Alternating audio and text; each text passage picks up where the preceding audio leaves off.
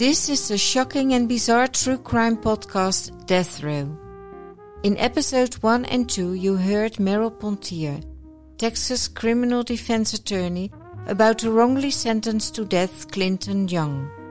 This is episode 3 Clinton Young, 18 and a half years on death row, in which Clinton Young is interviewed by Jim Bouman about his time in prison. I would also like to refer you to the website clintonyoungfoundation.com.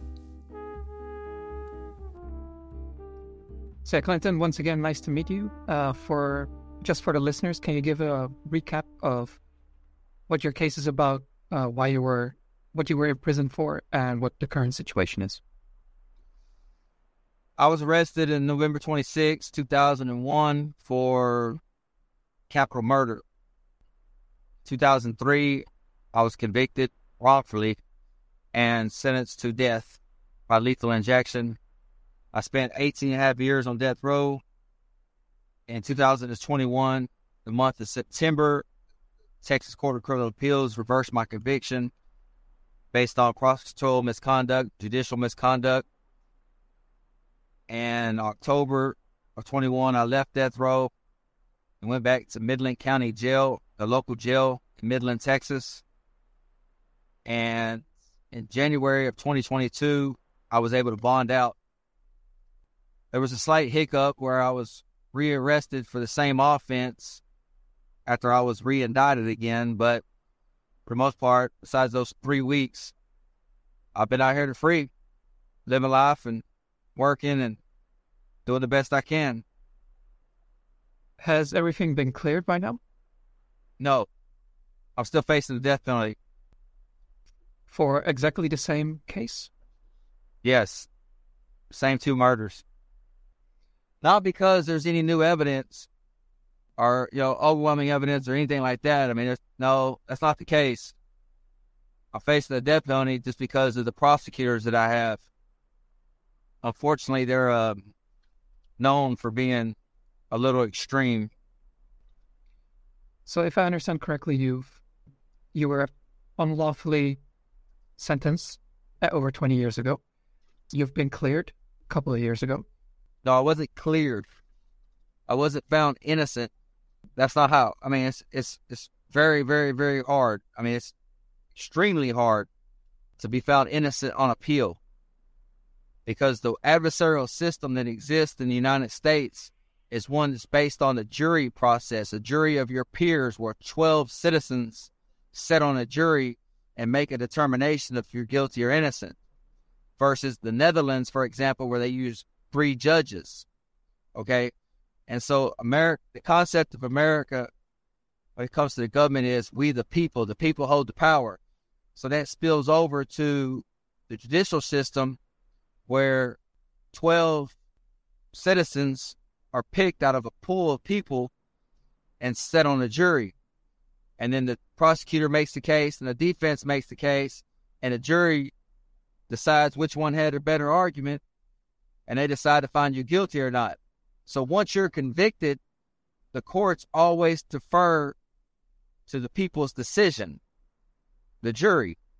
And to get that overturned is extremely difficult unless there's mainly prosecutorial, prosecutor or judicial misconduct, judge misconduct, and uh, or that a lawyer was so bad that he didn't do a good enough job. If he would have done a better job, the jury would have had enough information not to convict the person. And so it's hard to be cleared of a case on appeal. You're more likely to win a new trial, like I did, for prosecutor misconduct and judge misconduct and so I was given a new trial. And the prosecutors that were later assigned to my case, unfortunately, are very extreme, like I said, and uh, it's up to their discretion what they want to do. And as it stands, they decided they're going to send me back to death row. I mean, or try to. That's not no new evidence. You know, uh, all the evidence is even more so in my favor than it was in my initial trial. It's just, unfortunately, the prosecutors I have, right, are like I said, they're a they're a unique group of people, right? And the American system, just like the Dutch system, operates under the assumption that you're innocent unless proven otherwise, right? Yes. But Okay. that's more, I mean, that's what's on the paper, but that's mm-hmm. not really reality because most, your average citizen believes if you were arrested, they automatically think you must be guilty of something. So going into the trial, the cards are actually stacked against you to prove your innocence when it's not supposed to be that way. Now, in recent years, because of documentaries and media stories and things that have come out about government misconduct, more and more people are starting to distrust the system. You know, the uh, minds are changing basically, right? But yeah, it, it back to what you what you asked. Yes, it is supposed to be innocent until proven guilty, but it doesn't always work that way. So when when you went for this new trial, um, and you said the evidence was even more stacked in your favor than at the previous trial, Yeah, my well, I haven't had my new trial yet. My new trial takes place January of 2024. But yes, the the evidence is more favorable to me. The ballistics, the gunshot ballistics, are in my favor. My co-defendant has repeatedly bragged about getting away with murder, DNA, fingerprints, all of that is in my favor. and will there the jury that's been assigned to this new case be different from the one that was assigned to your case 20 years ago? Yes, So in a way, this trial will essentially be like a clean, clean sheet. yes, Then, um, going a step back into history uh, to 20 years ago when uh, you were imprisoned, what was what is life like in the prison that you were in? What does an average day look like? Well, they come around at like five fifteen in the morning. Well, let me let me back up. Breakfast is served at two thirty a.m. two thirty in the morning. Lunch is served at ten in the morning, and last meal is served at four thirty, on average. Around five fifteen to five thirty in the morning, an officer will come around and ask if you want to go to rec and shower. If you say yes, then depending on the number of people that go on the rec that day and where all you're scheduled to go, you can get out the cell for up to two hours a day, five days out of the week. On Sunday, nobody goes to rec. Just they only shower. When you leave the cell, you're handcuffed, you're strip searched. The officer first strip search you completely naked to make sure that you don't have any contraband on you. Then you get dressed, they put handcuffs behind your back, and they escort you to the rec area, which rec recreation is done alone. And so uh you're always alone and when you're out of the cell or out of the day room or the outside rec yard, you're handcuffed behind your back. And then when you go to shower, you come back to the cell. When they get ready to shower you, then they come strip search you again. Every time you leave one area and go to another area, no matter what it is, you get strip searched. Okay, so when you go to the shower, then you go, you're in there, they take the cuffs off, you shower alone, you wreck alone, you live alone. Period. Solitary confinement. And so that's basically the same thing every day. It's like Groundhog Day. You ever see that movie Groundhog Day? Yeah. Okay, when he wakes up, same thing every day. That's what it is. It's tedious. It's repetitive. And if there's not enough staff, then you don't get to go to rec or you don't get to go to shower. In recent years, the staff shortages become more problematic for Texas Department of Criminal Justice. As a result, people weren't getting rec and showers for sometimes 13 days. That was the, the longest while I was there. So you're stuck in a cell for 13 days straight. What about toilet breaks? That happens in your cell as well. There's a toilet a sink in the cell. And they pass out a roll of toilet paper once a week. What else is in your cell? So I'm I'm assuming you got a sink, a toilet, a bed. Yeah, there's a sink, a toilet, there's a desk, like shelf that's hooked to the wall. There's a a bunk that you sleep on, and there's a window that's close to the ceiling that allows sunlight in. But to see it, to see out the actual window, you have to roll up your mattress and stand on it on top of your bunk because how high up it is. What about fresh air? Does the window get opened every now and then? No, Or- no, the window's open. It's only a four foot, a four foot long, and it's four inches wide. So it's, it's only to allow sunlight in. That's it. You have a light in the cell that you can turn on and off, but the officers can also control that light from the pod control picket. Excuse me, pod control picket. It's like if it's count time, for example, then they turn on all the lights so the officer can come around and do count and see everybody. When it comes to fresh air, we're allowed to go to what's called the outside rec yard twice a week for two hours at a time at least. And what the outside rec yard is, is it's just a room with bars for the roof to allow sunlight and the elements in. Y'all, it's just imagine being in a room with 30 foot walls and there's prison bars for the roof. And that's what you got outside rec yard. It's concrete,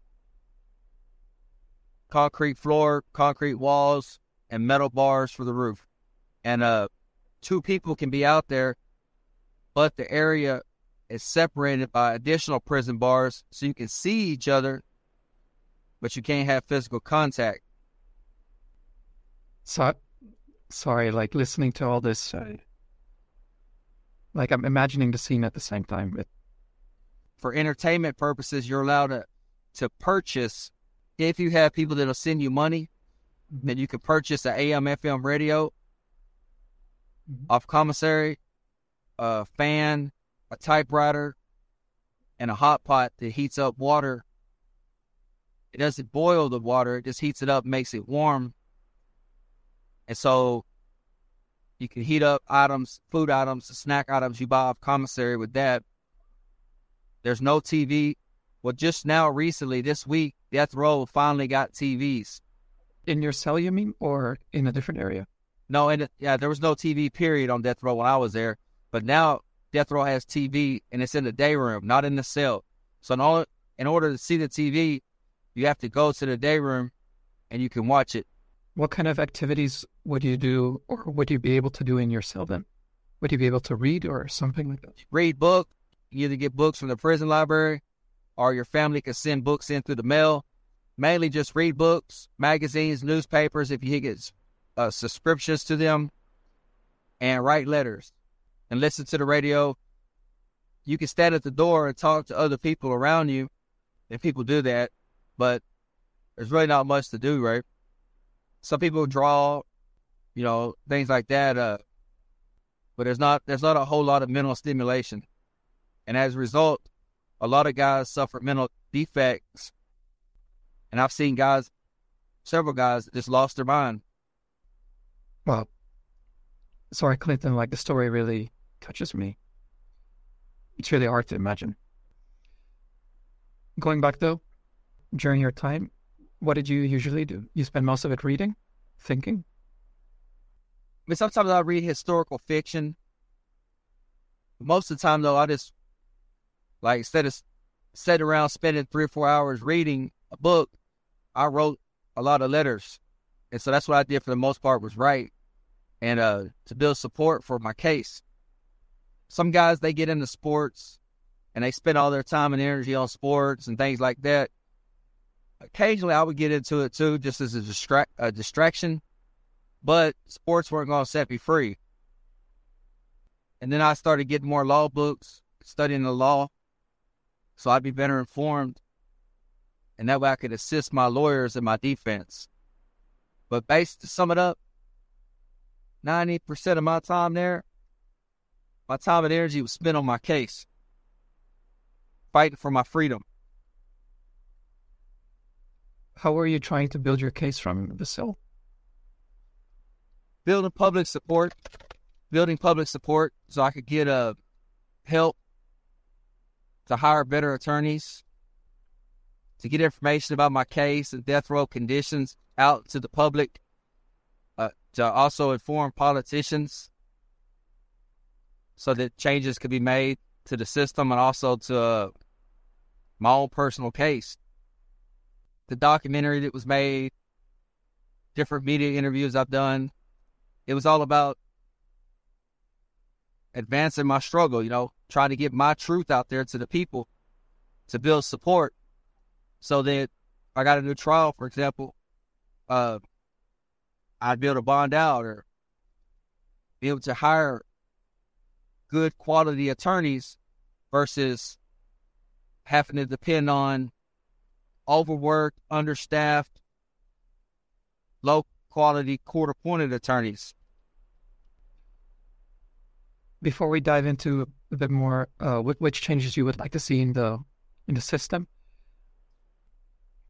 since you were on death row, death row, that means you were supposed to be given, or you were given the death penalty, and you were facing death. But after 20 years, you haven't been put to death. Isn't there a certain timeline for that process? And how come? No. If you get a new trial, it could be 30 or 40 years later. I mean, it's just up to the prosecutors. In the state of Texas, the prosecutors have a lot of power. And so it's their discretion. No, I'm saying if the if the prosecutor technically the prosecutor could wake up tomorrow and dismiss the case. Now that's all I'm saying is that they could dismiss it. It's just up to the prosecutors, right? But I mean, no, there's not a time. Uh, once you've been indicted, especially if it's a murder case, there's not. I mean, we have in our Constitution a speedy trial requirement, but if you've got a new trial, then it just starts the process over again. So when you were originally indicted 20 years ago, there wasn't, they never set any date. You were simply put on death row in prison and. And even then, if you discover new evidence while you have an execution date, then you can file last minute appeals based on that new evidence. Eight days prior to my execution, the Court of Criminal Appeals of Texas gave me a stay, of what's called a stay of execution, which means they withdrew my execution date to review my last minute appeal based on my co-defendant's false testimony. And then they ordered a hearing on that. Uh, it came out that prosecutor was getting paid by the judge. And so the Midland County prosecutors had the my case. Another on we had new a new appeal filed based evidence of prosecutor and judge misconduct. And then with that, we had hearings in court, appearances in court to discuss the evidence. And then the judges recommended that I be given a new trial.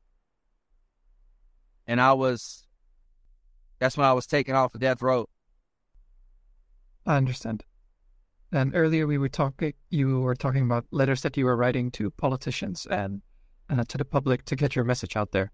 And you mentioned that there were, you also wrote down about changes you would like to see to the system. Can you elaborate on that a bit? What kind of changes you would like to see? Well, naturally, I would like to see the death penalty abolished, but I'd also like to end mandatory life sentences because a lot of people get life sentences when they're 17, 18 years old. And the jury, depending on the type of crime it is, if it's a capital crime, the jury has no choice but to sentence a person to life. I would like the the sentencing guidelines to be changed because and also to allow people who are doing good in prison to have an opportunity for parole. Because as it stands now, it doesn't matter if you get a life sentence, you do good or not, you're going to serve that life sentence unless evidence about your case comes out that can allow you to get a new trial and you have the money to be able to hire an attorney. Because if you do not have a death sentence, you are not guaranteed an attorney. Only when you have a death sentence are you guaranteed an attorney. And so there's a lot of guys in prison that are wrongfully convicted. They just don't have the means, the education, or the finances to properly fight their case, and they get stuck in prison.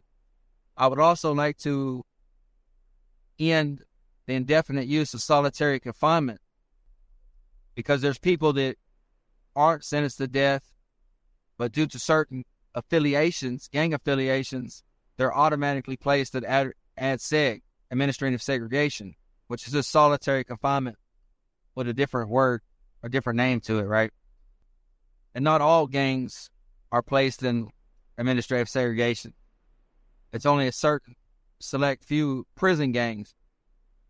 And it doesn't mean these people didn't commit violence. They were just a member of the gang. Just because you're a member of that gang don't mean you've committed a violent act. I know the movies make it seem seem it's a certain way, but that's just not a reality. Prison life. But uh are you at the most you might have got into some fights or something like that. That don't mean you went and stabbed somebody. But they put them in SEG and they leave them there unless they go through a debriefing program, basically a snitch program. And so uh you know, that's not that's not fair. It's not good for society because these guys go to SEG and they're in SEG 5, 10, 15, 20 years in solitary confinement. And then when they finally come up for parole or their sentence is complete, a lot of times they don't even get parole. They have to serve all their time. And then TDC just opens the door and releases them back into society, which more often than not, they're crazier when they leave prison than when they enter prison. And so that's just not good public policy, period. It doesn't allow uh, rehabilitation. And so, uh, because it also keeps you from being able to participate in educational programs, have contact visits, and things like that. I'd end the death penalty in indefinite solitary confinement, modify a lot of the parole guidelines because a lot of people end up having to serve 85% of their sentence. Like to see more education programs instituted vocational and educational, so that people leave prison, they've learned enough positive skills and been better educated so that upon their reentry into society, they can be productive members of society. You know, when I left death row, for example, I got off death row. By then, I'd been in solitary confinement for 20 years. When I got released,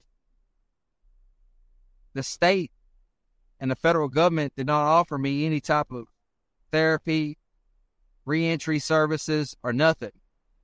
They just opened the door and let me go. And so, I mean, here it is. I spent all this time on death row. I was considered to be so dangerous, I had to be executed. But then I get a new trial they set my bond. I make bond. I get out, and they offer me no type of services, no mental health services, nothing, no job counseling, nothing. It was actually harder for me because I was on death row, and so TDC, because so few people ever get off death row, TDC had they had nothing in place for people like me. If I'd been serving a regular prison sentence, say if I served a 20 year sentence, then TDC would have gave me paperwork when I was released.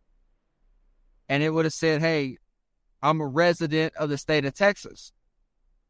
Proof of residency is what it's called. Well, because I got off death row and I'd been locked up for more than more than 10 years, my driver's license was no longer valid and at the time, I didn't have my social security card. And so when I went to go get my driver's license, I couldn't because you have to have proof of residency. Database for 20 years in the free world that showed I even existed because I had been in prison. And because TDC didn't give me release papers showing proof of residency, it took me months before I was finally able to get my driver's license. I mean, if I didn't have family and friends to help me and be there. If I didn't have the foundation to support me and my mom and my baby sister, I mean, I would, I'd have been stuck, dude. I mean, I, I wouldn't have been able to do anything, you know, and not been able to do anything. Well, if I released back, if I'm released back into society, and I can't be a functioning member of society because I don't have identification, I can't get a car, I can't rent an apartment, I can't do anything without an ID. You cannot do anything uh, legally in the state of Texas. And so, what would I have done? The only thing else to do is revert back to criminality. And that's what a lot of people do when they're released from prison because the cards are stacked against them. But it would have been that much worse for me because I couldn't even prove I was a resident of the state of Texas. You know, I mean, I was I was pretty much in the same boat as an illegal immigrant. You know, I had no identification, I had no social security card, I had no proof of residency. I, in essence, was a non citizen until I could get all that sorted. But thankfully, you know, the foundation through Merel and Renate and other friends, uh, the foundation was able to be there for me through the donations that people had contributed and, and uh, helped me get a Airbnb apartment, things like this. And uh, my mom and my sister was there for me as much as they could be. And so thankfully I was able to survive until I could get identification and get a job and start taking care of myself. What have you been doing in the in the meantime since you've got since you've gotten out? I work in an oil field, oil and gas industry. How how did you manage to get that kind of job? My stepbrother is on my uh my dad's ex-wife's son. Uh, he's worked in oil field for like 20 years. And so uh, he reached out to a guy he knew, told him to give me a chance. And so they hired me on. The company at the time, the owner of that company was, he's not a very high quality person. I'll just, I'll say that, right? He's very low quality person, right? Uh, and so a lot of the people that work for him quit. And then a cousin on my dad's side also has about 20 years in the oil field. And so he got me hired onto the company I currently work for now, which is a great company. And uh, I've been working for this company since August. So, if, like you mentioned, if you didn't have this kind of support system, but if you didn't even have this system to help you get a job, you would have nothing, basically. Oh, if I didn't have my mom, my baby sister, and the foundation, I'd be back in prison. And earlier you mentioned that you would like to see more educational and rehabilitation programs in the uh, in prison. What kind of programs do they offer currently? None or something? Well, I mean, they got some so-called, I guess, cognitive skill type stuff here and there that you can attend. You can get your GED which is a general equivalency diploma. It's like your high school diploma. If you have money, then you can pay for what's called a correspondence course, or if you're in general population, then you can go to a certain unit where they work with certain universities to offer specific type of uh, programs like diesel mechanic or I don't even know if they offer diesel mechanic anymore, but uh, automotive mechanics or welding, uh, plumbing. If you're a general population, you have the money, you can get a master's degree in psychology. If you can afford the college courses and having somebody uh, be able to help you administer the testing, they do have teachers, they do have education in prison. But it sounds like the vast majority of these resources are only available to those who have money. Is that correct? Oh yeah, yeah, yeah. If you if you don't got money, then it's it's uh it's limited, right? Because when they start making budget cuts in prison, you know, they always make budget cuts all the time. Well, the first things that get slashed are programs that benefit prisoners and the food. They cut back on the amount of food they give us. Like we used to get a carton of milk for breakfast every day.